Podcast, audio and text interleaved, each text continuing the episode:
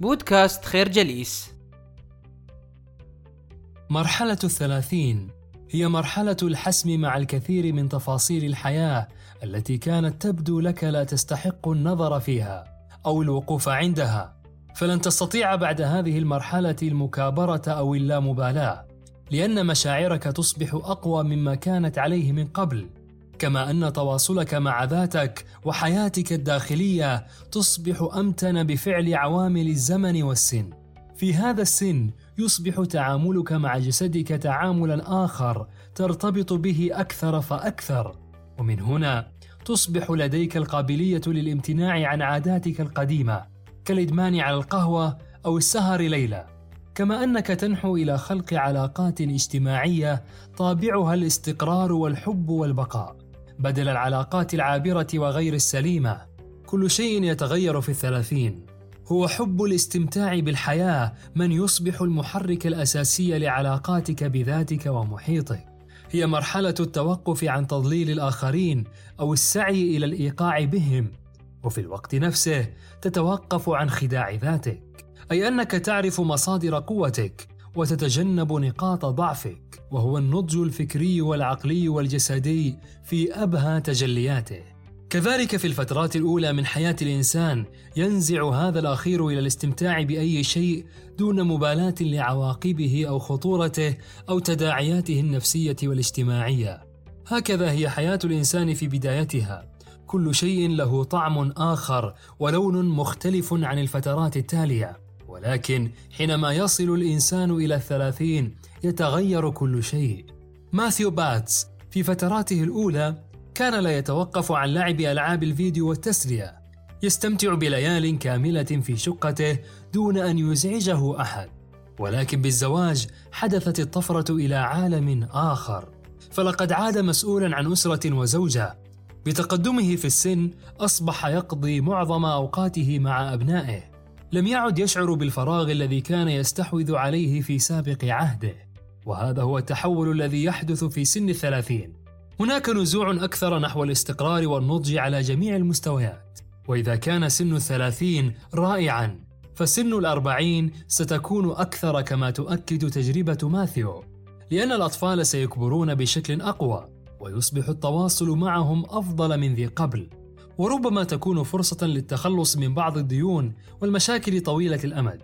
حقا سن الثلاثين متعة. أما سن الأربعين فمتعة أكبر. الفكرة مرحلة الثلاثينات هي مرحلة الاستمتاع بالحياة بامتياز. والنضج الفكري والجسدي يكتمل بين الثلاثين والأربعين. يقول العالم الأمريكي ويليام جيمس ببلوغ الثلاثين تكون الشخصية قد قست كالجبس لدى معظمنا ولن تلين بعد ذلك أبدا. هل هذا الحكم الصادر من أحد كبار الفلاسفة وعلماء النفس المشهورين صحيح من الناحية العلمية؟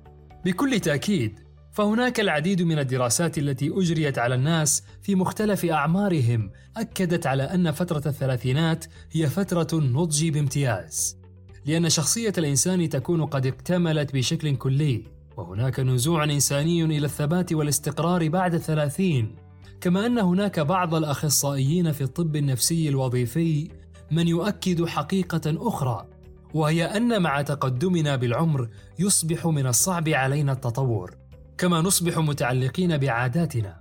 سن الثلاثين هو بداية الثبات والاستقرار والحياة العملية والابتعاد عن الضياع والتيه وتصبح شخصية الإنسان أكثر ثباتا. بحيث أنه يحتاج إلى تغيير البيئة لضمان تغيرات أكبر. ومع ذلك فيمكن للإنسان أن يتغير إذا ما ضاعف الجهد نحو الأحسن. كذلك أجريت العديد من الدراسات والأبحاث الرائدة في علم النفس على بعض الفئات العمرية المختلفة فكانت النتيجة مذهلة. وهي أن الكثير من المبدعين والرواد في مختلف المجالات تكون حياتهم المهنية والعملية والفكرية مكتملة بعد سن الثلاثين. وقليل ممن ينضج قبل هذه الفترة العمرية. هذا يعني أن الإبداع يختمر في هذه المرحلة.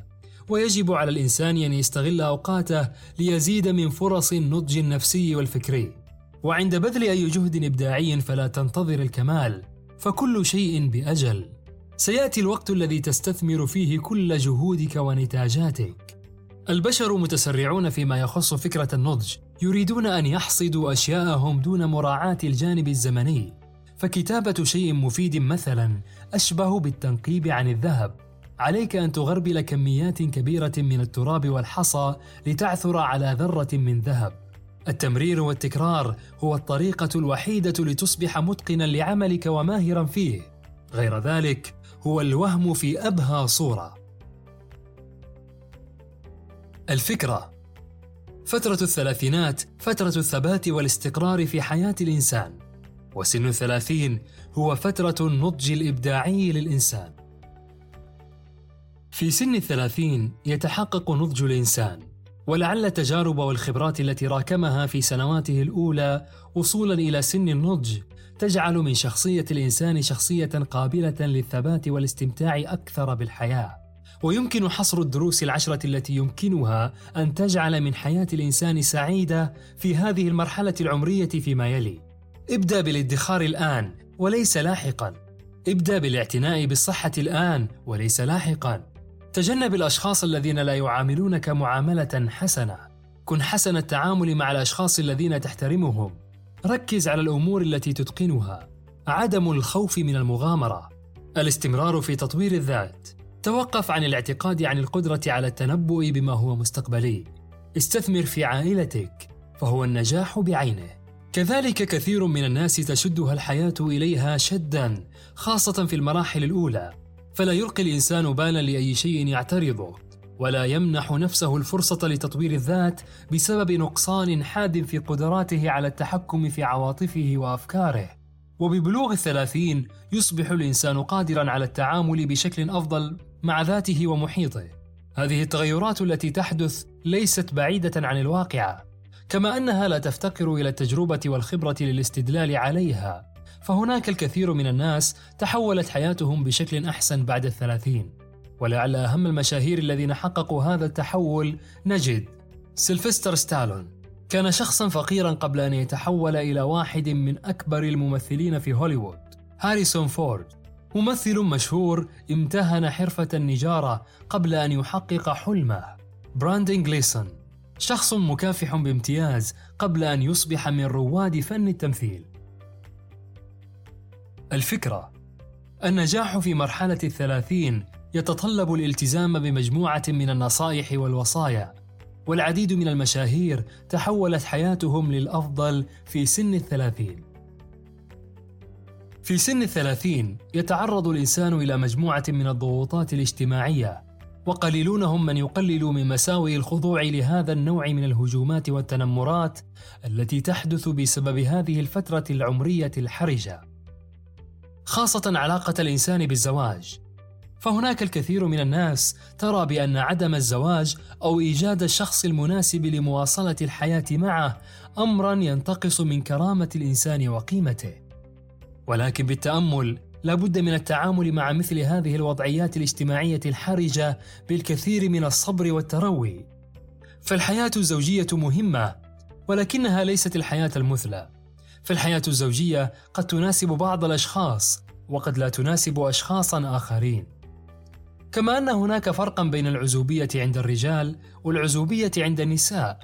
فهذه الأخيرة تتعرض للابتزاز العاطفي أكثر من الرجال لاعتبارات معينة. منها أن غالبية المجتمعات ما زالت تطبعها عقلية ذكورية.